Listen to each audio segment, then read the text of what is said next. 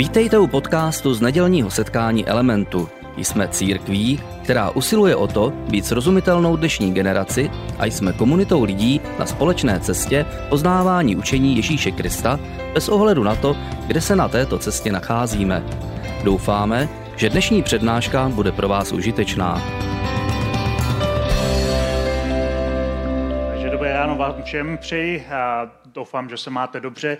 My jsme právě teď uprostředka série, kterou jsme nazvali paradoxy, komunita paradoxu a v této sérii komunita paradoxu se vám snažím ukázat na církev, do které stojí za to patřit. Protože církev, nebudeme si nic nalhávat, má od, od spousty lidí spoustu různých předsudků a velice často velice oprávněných předsudků, protože, protože lidé někdy nechápou, proč vůbec církev existuje, kdo do ní může vůbec patřit, protože někdy lidé mají za to, že do církve třeba patří jenom opravdu skvělí lidé, kteří nemají žádné problémy a pak, když se podívají na některé křesťany, tak jim to vůbec neštymuje s tím, co vidí a říkají si, jak můžeš být křesťan a chovat se takhle, protože si myslí, že křesťan se rovná být někdo opravdu skvělý, ale to často nebývá ten, ten, ta, ta situace. Nikdy se naopak, naopak máme za to, že to je takový klub pro delikventy, kam chodí lidé, kteří mají různé problémy a,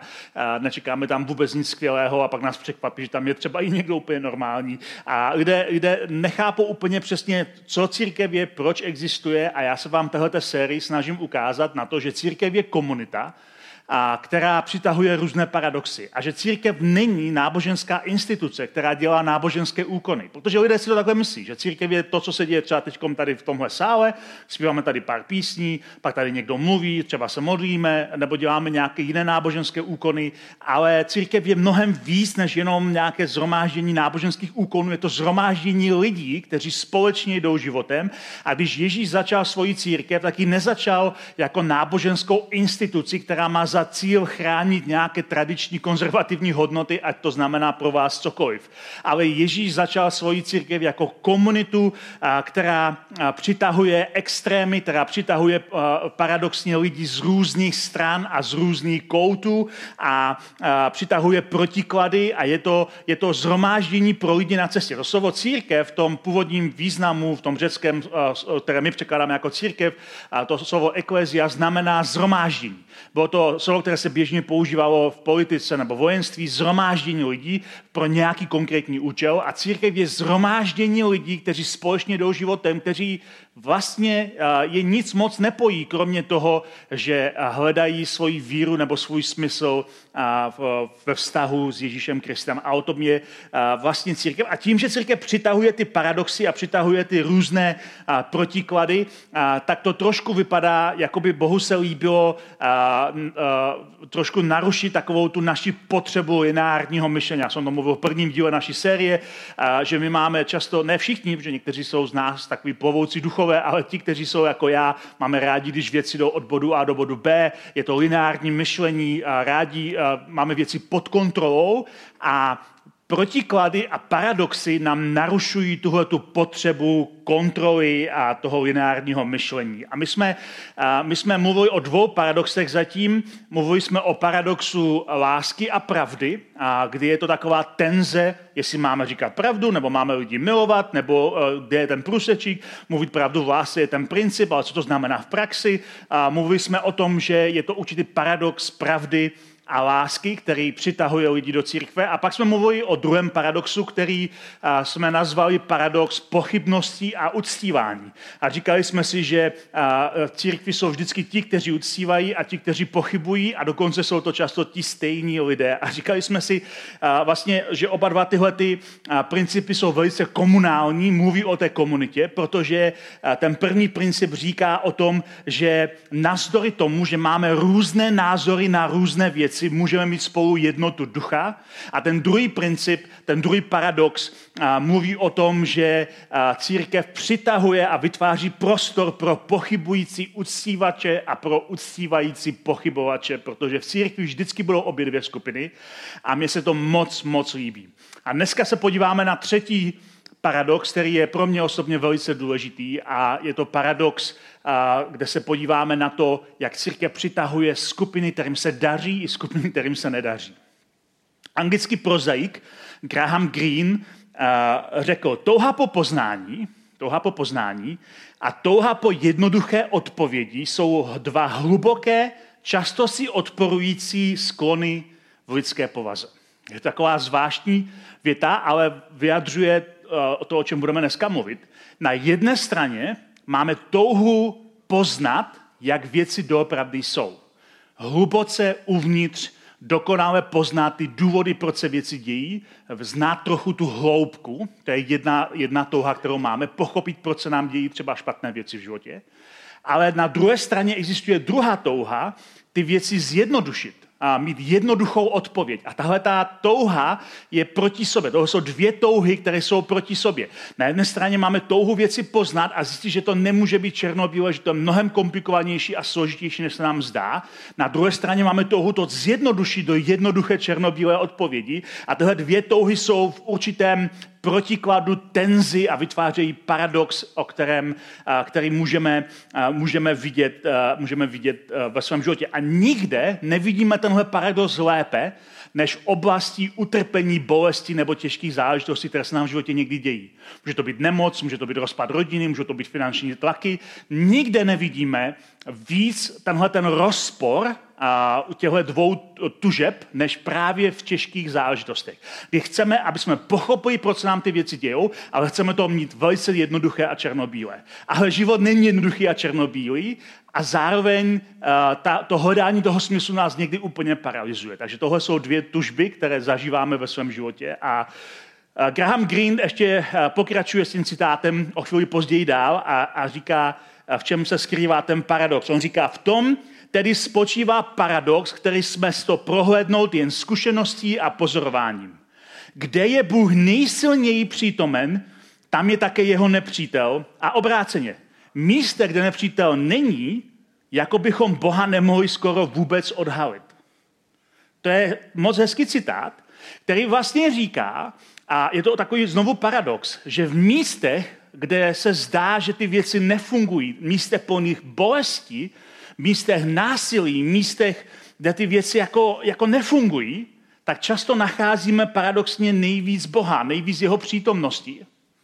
A je to, trošku, to, trošku to souhlasí s tím, co napsal apoštol Pavel, že kde se rozhonil hřích, tam se rozhonila boží milost. Je to prostě je to ten paradox. Ale na místě, kde se nám daří dobře, na místě, kde nás nic nebojí, kde se netrápíme, kde věci jsou úplně v pohodě, tak se zdá, jako by bylo těžké Boha najít.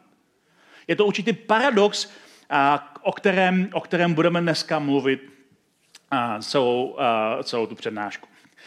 Já jsem osobně vyrostl v napůl křesťanské rodině, mnozí z vás znáte můj příběh, a moje maminka byla křesťanka, můj otec se stal křesťanem asi, když mi bylo 8 let a protože moje maminka byla křesťanka, tak mě tahala sebou do církve. Takže od dětství jsem chodil každou neděli do církve, do zhromáždění a uh, ta církev nějakým způsobem a víra mojí maminky nějakým způsobem formovala moji víru a měl jsem nějakou představu o Bohu díky tomu. Takhle to často máme. Děti, které se narodí v křesťanských rodinách, mají svoji víru formovanou vírou svých rodičů a té církve kam chodí a je to, je to v pořádku, ale pak často dochází k dospívání k momentu, kdy si potřebujeme najít svoje vlastní definice a svoji vlastní cestu víry. A pro mě to znamenalo, že já jsem se rozhodl odejít z té církve a najít si jinou církev. Takže v době dospívání jsem změnil církev a začal jsem chodit do úplně jiné církve, která byla úplně jiná než ta, než ta první. A a když se dneska na to dívám zpětně, na tu zkušenost svého dětství a svého dospívání, tak musím říct, že, můj problém, že jsem měl určitý problém s církví v té době. A můj problém eh, s tou církví bylo to, že mi přišlo, že ta církev byla nevyvážená. Že jedna církev byla nevyvážena na jednu stranu a ta druhá církev byla nevyvážena na druhou stranu. Jakoby nepři, ne, nevítali mezi sebou ten paradox uh, té tenze komunity, ale snažili se to formovat do jedné strany, aby vysvětlil, co mám na mysli.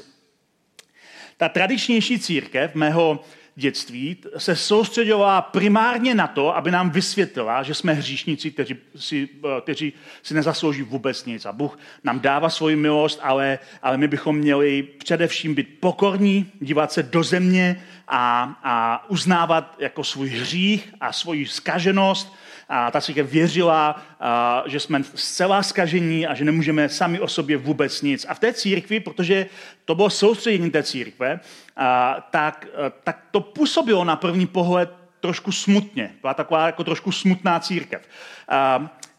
Já si třeba ze svého dětství nepamatuju, že bychom se na tom setkání někdy smáli. Ne, že by církev není, není bavící se klub s nějakým komikem, jo? A, ale, uh, ale nepamatuju, že by, že by tam byla uvolněná atmosféra. A přitom ty lidi, jak mi vylezli z toho zhromáždění, tak, tak, tak začali být normální, začali se smát, začali vyprávět normální věci, ale na tom zhromáždění to prostě nešlo. A také jsem si všiml, že když někdo v té církvi měl nějaký úspěch, něco se mu podařilo, nebo v něčem se mu dařilo, tak, tak to moc neříkal, protože eh, by to vyvolalo vyvolalo jako negativní reakce, protože by to vypadalo jako, že se chlubí, nebo že uh, dává, dává důraz na to, že je skvělý.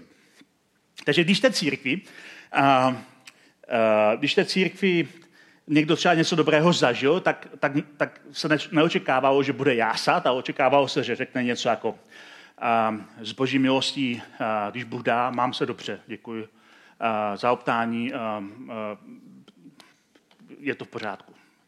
Lidé se dokázali radovat té církvi, ale ta radost byla velice skrytá a byla tak dobře skrytá, že sami ji nemohli najít. Víte, o čem mluvím? Někdo z vás byl v takové církvi? OK, nemusíte zvedat ruce. Jste zrovna v takové církvi? Dobře, tak radši se nebudeme ptát. Uh, ale chápete tu pointu? Uh, tahle ta církev mi přišla poněkud smutná. Pak v dospívání jsem, jsem přešel do takové více charismatické církve. A tahle ta církev byla přesný opak té tradiční církve. Začínalo té tradiční církvi jsme se soustředili na to, abychom byli hlavně pokorní a přijímali prostě, že jsme prostě hrozní hříšníci a tak dále. Ta charismatická církev mého dospívání byla církev, která se zaměřovala na pozitivní věci. Hlavně pozitivně vyznávat, všichni jsme byli povinně šťastní. Tam naopak, když se nás někdo zeptal, jak se máme, tak se neočekávalo, že řekneme, že se máme blbě. Očekávalo se, že řekneme, že se máme od slávy ke slávě. To stále lepší, díky Bohu. Jo? I když jsme prožívali třeba něco zlýho, tak se očekávalo, že řekneme něco pozitivního pozitivního a je paradoxní, kolik lidí tomu věří do dnešní doby, že musí být pozitivní. Že musí být pozitivní, že když řeknou něco negativního, tak přitáhnou nějaký prokletí nebo něco negativního, což je naprostý, naprostý nesmysl. Ale tahle ta církev vyžadovala pozitivní přístup a, a e, samozřejmě obě dvě ty církve měly nějaké verše, které na to podpírali a tahle ta charismatická církev dala důraz na to, že se máme vždycky radovat. Přece Apoštol Pavel nám říká, že se máme vždycky radovat. Jo? Takže ta radost musí být jasná, i když zrovna žádnou radost necítíš, musíš ji prostě vyrobit, aby si mohl prožívat radost, tak jako Apoštol Pavel to po tobě žádá. Trošku mi to připomíná, že, že jsou kultury, které se snaží být velice pozitivní v naší zemi, ale některé kultury i jako celonárodní kultura jsou velice pozitivní. Naše země není, Česká republika není pozitivní kultura, my jsme škarohlídí a pesimistí obecně, ale třeba takový američani, ti jsou velice pozitivní. Že jo, ty jsou velice pozitivní.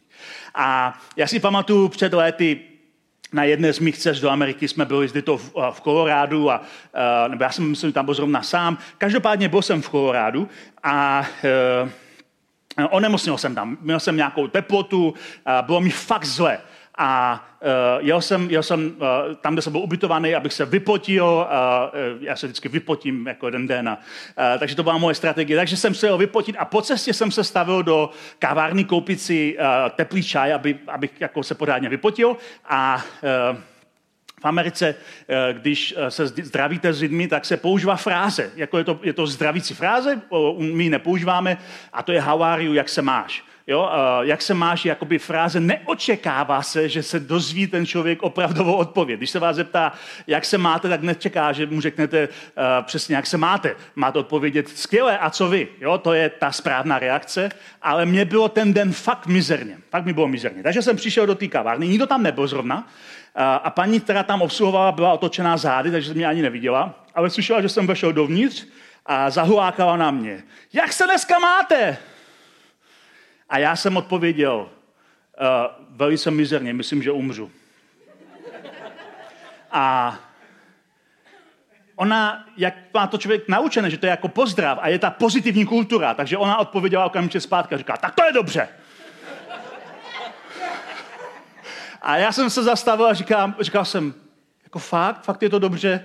A v té chvíli se teprve uvědomila, že asi se přeslechla říká, co, cože jste to říkal? Říkal jsem, že umřu. No, takže to byla, jako, byla to legrace. Uh, ale přesně takhle na mě působila ta církev mého dospívání. Že byla církev, kde, uh, kde by, kde by uh, vyznal, že mám v něčím problém, uh, tak, by, tak by to vlastně způsobilo reakci, že by lidé začali přemýšlet, proč se mi dějí špatné věci? Jestli je to nedostatek víry, nebo jestli je to nějaký skrytý hřích, nebo nějaký prokletí, nebo co je přesně důvodem, proč se mi dějí špatné věci. Takže chápete, tohle byla frustrace uh, mého dospívání a mého dětství, uh, když, jsem, když jsem chodil do církve. Tahle ta nevyrovnanost.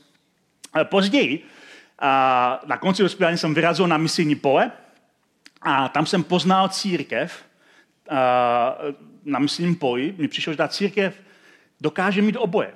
Byli tam lidé, kteří se radovali, kteří prožívali těžké věci a nějak to fungovalo dohromady. Já jsem najednou poznal, že církev nemusí být jedno nebo druhé, že církev může být společnou komunitou a smíchu a pláče. Možná uh, jste si všimli v, v, v Římanům, a poštol Pavel píše uh, takové pokyny církví a je tam jedna věta, kterou tam tak rychle jako vysmahne, kterou často přečteme jedním dechem a jdeme hned dál, nezastavíme se na ní, ale ta věta je důležitá pro mě, já už jsem tady určitě o tom parlamentu mluvil, ale velice rychle to zopakujeme. On tam píše, radujte se s radujícími a plačte s plačícími. To je jednoduchá věta o komunitě, kterou on píše, ale tahle ta věta je strašně důležitá, protože je v ním skryto hned několik důležitých momentů pro nás, co to pro nás znamená. První věc, kterou tady říká, je radujte se s radujícími a plašte s placícími a to ukazuje, že za prvé Pavel očekává, že v církvi vždycky budou lidé, kteří se budou radovat a kteří se budou rmoutit. Budou lidé, kteří se budou smát a budou lidé, kteří budou plakat. V církvi vždycky budou obě dvě skupiny. Církev, která má jenom ty, kteří se smějí a církev, která má jenom ty, kteří pláčou, tak není úplně eh, vtažena do života lidí, kteří do té církve chodí, protože nikdo nemá vždycky jenom momenty štěstí a nikdo nemá vždycky jenom momentu smutku a hlavně nikdo není celá komunita. Vždycky jsou v té komunitě lidé, kteří prožívají aktuálně něco smutného, těžkého a lidé, kteří prožívají naopak radost a kteří prožívají vítězství a triumfy. V církvi vždycky budou lidé, kteří se budou plakat, kteří budou plakat a budou lidé, kteří se budou smát a církev není pouze pro ty, kteří pláčou, a církev není pouze pro ty, kteří se smějou. Církev, uh, církev má obě dvě skupiny, to je ten paradox církve, o kterém dneska mluvíme. Církev má obě dvě skupiny, ty, kteří se radují, i ty, kteří pláčou, zároveň najednou na svém zhromáždění. I dnes jsem přesvědčen, že tady máme mezi sebou lidi, kteří jsou na té škále kdekoliv. Lidi, kteří prožívají těžké věci a pláčou, lidi, kteří prožívají skvělé věci a smějou se a lidi, kteří jsou někde mezi, kteří se posunou jedním směrem nebo druhým směrem, nebo jsou tak někde uprostřed a snaží se život dát dohromady. Máme lidi, kteří jsou na té, na té škále úplně všude, protože církev vždycky má obě dvě skupiny. A církev, která se soustředí jenom na jednu z těch dvou skupin, jenom na plačící nebo jenom na radující, tahle ta církev je sploštělá, chybí něco velice důležitého. A druhá věc, kterou z toho verše vidíme, je, že Pavel navrhuje úplně jiný přístup k oběma skupinám, a k těm plačícím i k těm smějící se. Těm plačícím říká, že máme s nimi plakat, těm smějící se, že máme se s nimi radovat. Je to jiný přístup pro obě dvě skupiny. A to je věc, kterou církev, a nejenom církev, ale lidé i mimo církev často neumí. My neumíme se chovat k lidem podle toho, co prožívají. Takže někdy se stává, že přicházíme k někomu, kdo prožívá smutek a snažíme se ho eh, jako rozveselit. To bude dobrý, plácáme ho po ramení, rozvesel se, nebude to zase úplně tak zlý, ale ono to nepomáhá. Možná někdy, někdy v určitých situacích, ale ve většině případů nepomáhá těm, kteří pláčou, že je se snažíš rozveselit. A Pavel říká, ani se o to nesnaž. Snaž se s nimi plakat, protože to je ten smysl té pomoci. A naopak jsou zase lidé, kteří se kteří se radují a uh, přicházejí k těm lidé, kteří jakoby tu radost tlumí a jakoby jim dávají najevo, ale možná se to pokazí. Nejhorší věc, to můžete říct někomu, komu se něco podařilo, je říct, že se to možná pokazí. A já jsem o tom uh, nedávno mluvil uh, někde jinde na tohleto téma. A pak za mnou přišel jeden, jeden, jeden vedoucí církve a říká mi, to je přesně to, co já dělám. Já mám tendenci neustále vyvažovat. Když někdo je smutný, tak mu říkám něco pozitivního, ale když, když jsem někde, kde se někdo opravdu raduje, mám tendenci vidět v tom ten potenciál toho smutku. On říká, já jsem na svatbě, ten člověk mi říká, já jsem na svatbě, kde ti dva se radují, že se berou a já se na ně dívám, říkám, já vám to přeju, ale možná vám to nedopadne. Opravdu skvělý člověk na párty. Takového člověka si pozvěte na každou párty, kterou chcete zabít. Ale tohle přesně děláme. Tohle přesně někdy děláme. Že utlumujeme radost a snažíme se utlumit bolest. Ale Pavel tady říká, mějte úplně jiný přístup. Víc plakejte s těmi, kteří pláčou, víc se smějte s těmi, kteří se smějou. A v Biblii je mnoho příkladů tohle principu. Jobův příklad, Jobův příběh, v starozákonní postava Job, ať už vymyšlená nebo pravdivá, to je na téma někdy jindy, ale pointa toho příběhu je, že Job je dokonalý, dokonale zbožný člověk, který dělá prostě oběti i za svoje děti, ani ne za jejich hříchy, ale za potenciální hříchy. Je to skvělý člověk, ale pak ztratí úplně všechno, ztratí svoje děti, ztratí svůj majetek, ztratí svoje zdraví. A celá ta kniha je vlastně rozhovor Joba se svými přáteli, protože jeho přátel se snaží najít nějakou útěchu a nějaký důvod, proč se mu to stalo. A ten příběh říká, že když Job vypadal tak mizerně, že seděl na hromadě odpadku a škrábal si svoje, svoje puchýře s třepem, jo, vypadal fakt zuboženě. A jeho přátelé, kteří přijeli zdaleka, když ho viděli, tak ta kniha Job říká, že když ho spatřili, jak vypadá, tak byli v tak ohromení, v takovém jako úděsu, že si sedli s ním a sedm dní nepromluvili jediné slovo. A to bylo to nejlepší, co mohli udělat. Protože Job potřeboval někoho, kdo s ním prostě bude, ale kdo nebude nic vysvětlovat. Na neštěstí ta kniha je o tom, že na neštěstí pak odevřeli po sedmi dnech pusu. A bylo to na neštěstí, protože Jobovi nasypali do jeho rán ještě sůl svými slovy. A nakonec té knihy Bůh kritizuje je za to, že o Jobovi mluví špatně, že se snaží najít důvody, proč se mu děje to, co se mu děje, když žádné důvody tam nejsou. A ten příběh je, je příkladem někoho, kdo, kdo se snažil najít smysl, aby pomohl, ale ve skutečnosti ještě přitížil tomu, kdo a, dotrpí. A tohle je, tohle je věc, kterou zažíváme neustále. Ale platí i druhá strana. Platí i druhá strana, jak už jsem říkal. Když někdo uprostřed nás zažije něco pozitivního, tak, uh, tak Pavel říká, radujte se s tím člověkem, radujte se s ním, protože uh, společná radost uh, je velice biblická záležitost. Ježíš vypráví tři příběhy, tři takové fiktivní příběhy o, o ztracené minci, když žena ztratila vzácnou minci o svého muže, o ztracené ovci, když pastýř ztratil svoji ovci, o kterou se staral, a o ztraceném synu, který odešel od své rodiny. A když ta žena našla tu minci a když ten pastýř našel tu ovci a když ten syn se vrátil zpátky ke svému otci, co mají všechny ty tři příběhy společného? Že ti, kteří, eh, kterým se vrátilo to ztracené, tak vystrojili mejdan pro všechny. Vystrojili mejdan, vystrojili párty, pozvali všechny, aby se všichni radovali. Pojďte se se mnou radovat, protože já jsem našla minci, která byla ztracena. Pojďte se se mnou radovat, protože já jsem našel ovci, která byla zablouděna. Pojďte se se mnou radovat, protože syn, který zemřel, se vrátil zpátky živý. Tohle je smysl radosti, udělat velkou párty a tyhle ty párty a tyhle ty mejdany mají společné právě to, že jsou projevem radosti s těmi, kteří se radují. A chci říct, že církev, která neumí plakat s těmi, kteří eh, se hmoutí a neumí se smát s těmi, kteří se radují a oslavují, je plochou církví, která ze svého středu uřezala to, co činí komunitu, rodinu tak zásadní, protože komunita, rodina spolu drží v dobrých i zlých častech a pomáhají si tam, kde je to potřeba, nesnaží se to vyvažovat. A to je to, co mě na církvi fascinuje, to je to, co mě na komunitě víry fascinuje, že to je komunita, která přitahuje obě dvě skupiny. A skutečná církev vždycky bude mít obě dvě skupiny. Bude mít ty, kteří eh, jsou úspěšní i neúspěšní a budou slou, bude sloužit oběma skupinám tam, kde je to potřeba.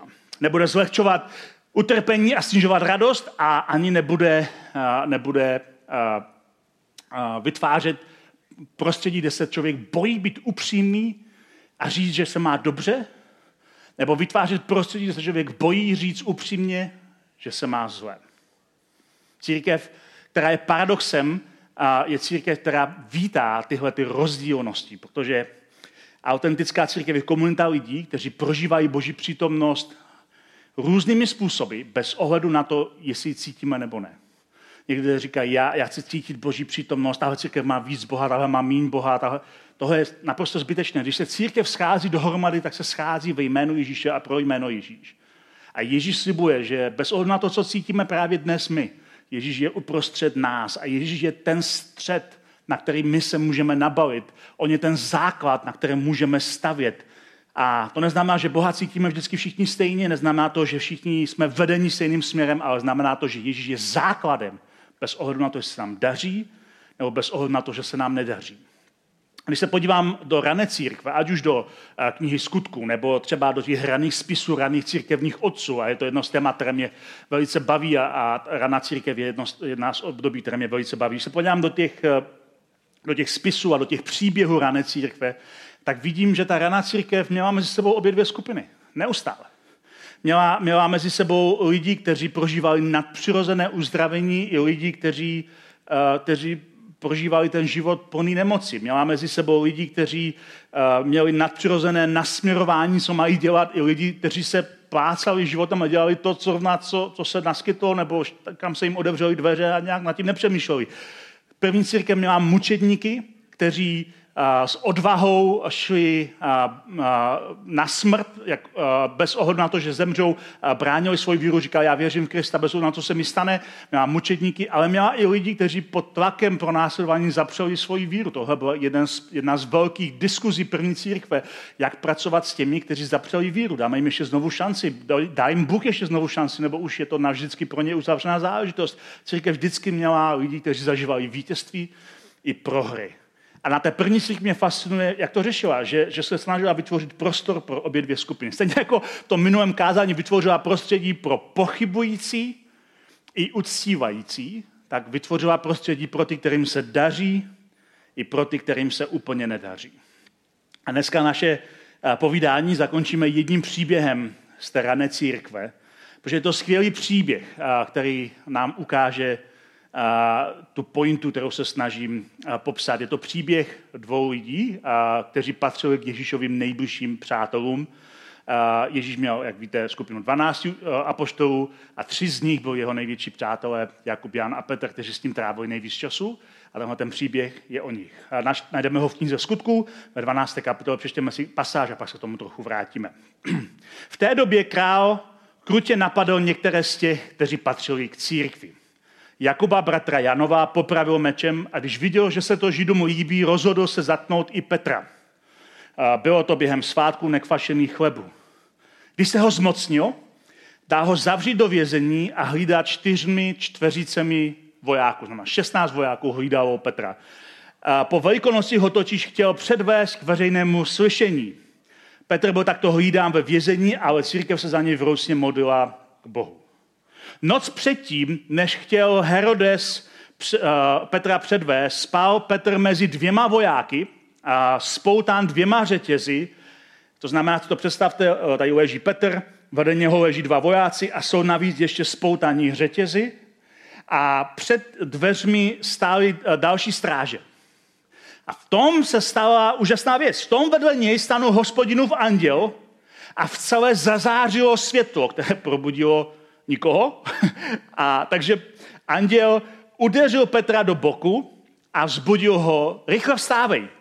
Řetězy mu spadly z rukou a anděl řekl, oblekni se a obuj. Když to udělal, anděl pokračoval, vezmi si plášť a pojď za mnou. Petr ho následoval ven, ale nevěděl, že to s tím andělem je doopravdy.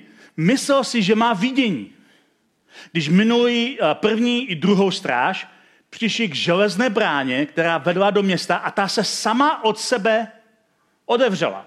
Vyšli ven, přešli jednu ulici a v tom její anděl opustil. Když Petr přišel k sobě, když se Petr zpamatoval, řekl si, teď vidím, že to bylo doopravdy.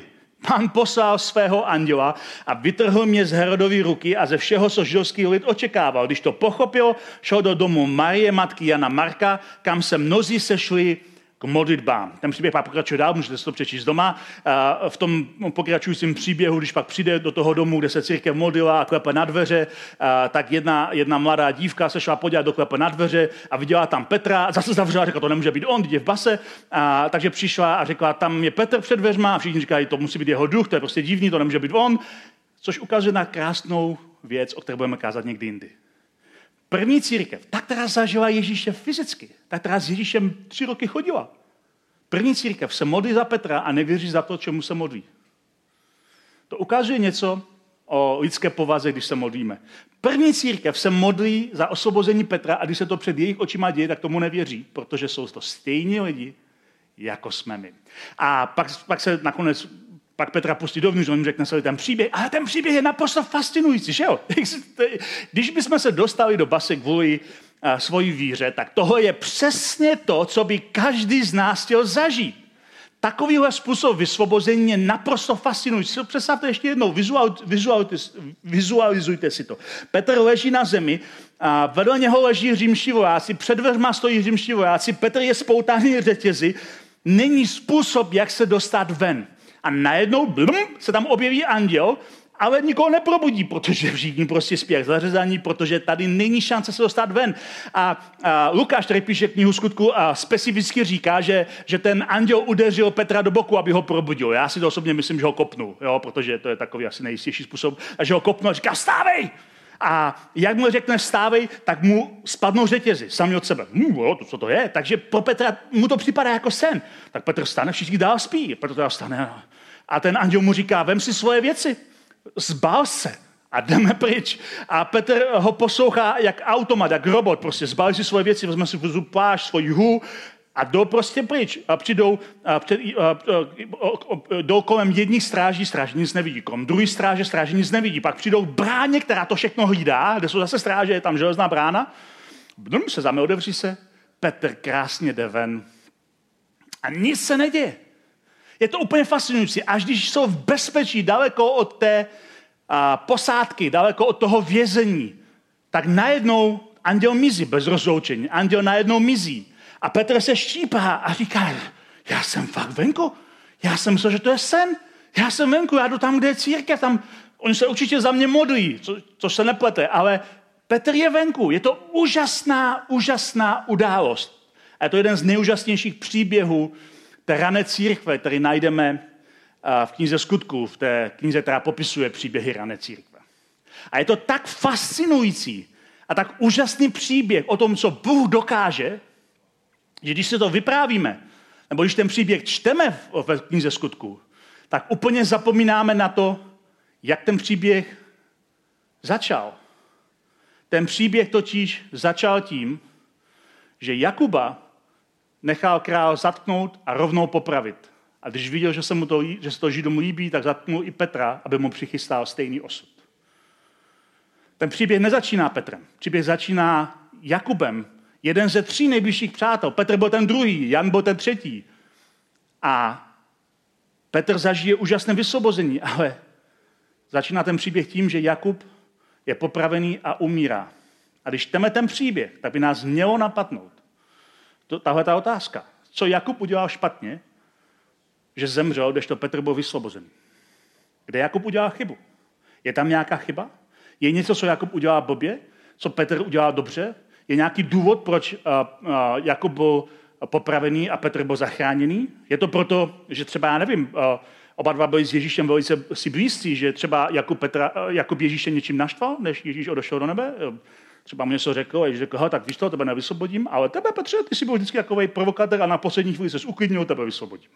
Je to ten důvod?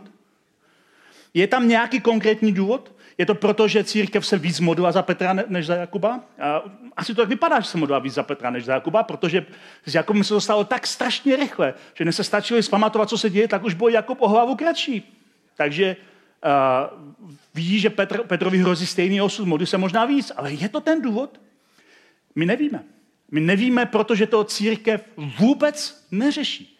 Nikde v té knize skutku, ani v žádných dopisech, které později píše Petr nebo Jan, co jsou ty dva zbývající Ježíšových přátel. Jan navíc je bratrem toho zavražděného Jakuba, Petr je jejich kamarád. Ani v jednom spisu, ani v té knize skutku, ani v těch dopisech nikde nečteme žádné vysvětlení, proč Jakub byl popravený a Petr vysvobozený. Neexistuje žádný důvod, protože to první církev neřešila. Že první církev se nesnažila najít řešení na každý problém nebo vysvětlení na každou událost. A bylo to pro ně překvapivé a, ukazuje to, že církev měla ve svém středu vždycky ty vítězné, poražené, slabé i silné, pochybující i neochvějné. Církev měla vždycky mezi sebou obě dvě skupiny. A to je to, co se mi na ní líbí. To je to, co oceňuji. Oceňuji, že církev měla vždycky obě dvě skupiny lidí mezi sebou. A že, a, že e, ta první církev plakala společně s Janem a jeho maminkou, kterou známe z Evangelii, která přichází za Ježíšem žádat pro své syny speciální místo u Ježíšova stolu. První církev se modlí, a ona byla následovnice Krista, první církev se modlí a pláče s Janem za ztrátu jeho bratra. První církev pláče s maminkou od Jakuba. První církev pláče s těmi, kteří pláčou. A ve stejnou dobu se první církev raduje s Petrem a jeho rodinou, kterou taky známe z Evangelii, z jeho tchýní, s jeho manželkou. Raduje se s nimi, že Petr byl nadpřirozeně vysvobozený. A to je to, co církev dělá skvělým místem. Místem, kde existuje komunita paradoxu, kde můžeme smát a kde, se, kde můžeme se smát a kde můžeme plakat zároveň, protože vždycky budeme mít uprostřed sebe, uprostřed uh, své komunity obě dvě skupiny. A uh, jen taková církev je tou pravou církví, která dává prostor pro ty, kterým se daří, i ty, kterým se nedaří. A já věřím tomu, přátel, že ta autentická církev, ta opravdová církev Ježíše Krista je komunita, která má různé barvy, různé zaměření, ale je to komunita paradoxu. Komunita, která přitahuje lidi, kteří pláčou i kteří se smějí. A to je něco, co doufám, že element vždycky bude. A doufám, že vždycky budete součástí církve, která, kde můžete plakat nebo se smát a nemusíte se přetvařovat nebo nemusíte hrát to na jednu nebo druhou stranu. Můžete být takový, jací jste. Pane Ježíši, já ti děkuji za to, že ty nás učíš něco o své komunitě. Já ti děkuji za to, že tvoje komunita vždycky přitahovala lidi, kterým se daří, i ty, kterým se, kterým se nedaří. A já ti děkuji za to, že ty vytváříš prostor pro obě dvě skupiny a dávej nám moudrost a milost, jak můžeme pracovat s těmi, kteří se smějí a s těmi, kteří pláčou, abychom byli citliví a dokázali to rozpoznat, kdy máme plakat, kdy máme se smát a abychom vytvořili prostor pro obě dvě skupiny bez přetvářky, protože církev je komunita paradoxů a my jsme za to vděční. Amen.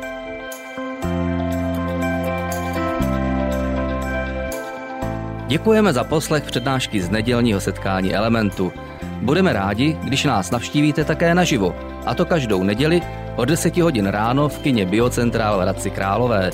Být na místě přináší větší zážitek, výbornou hudbu a přátelskou atmosféru.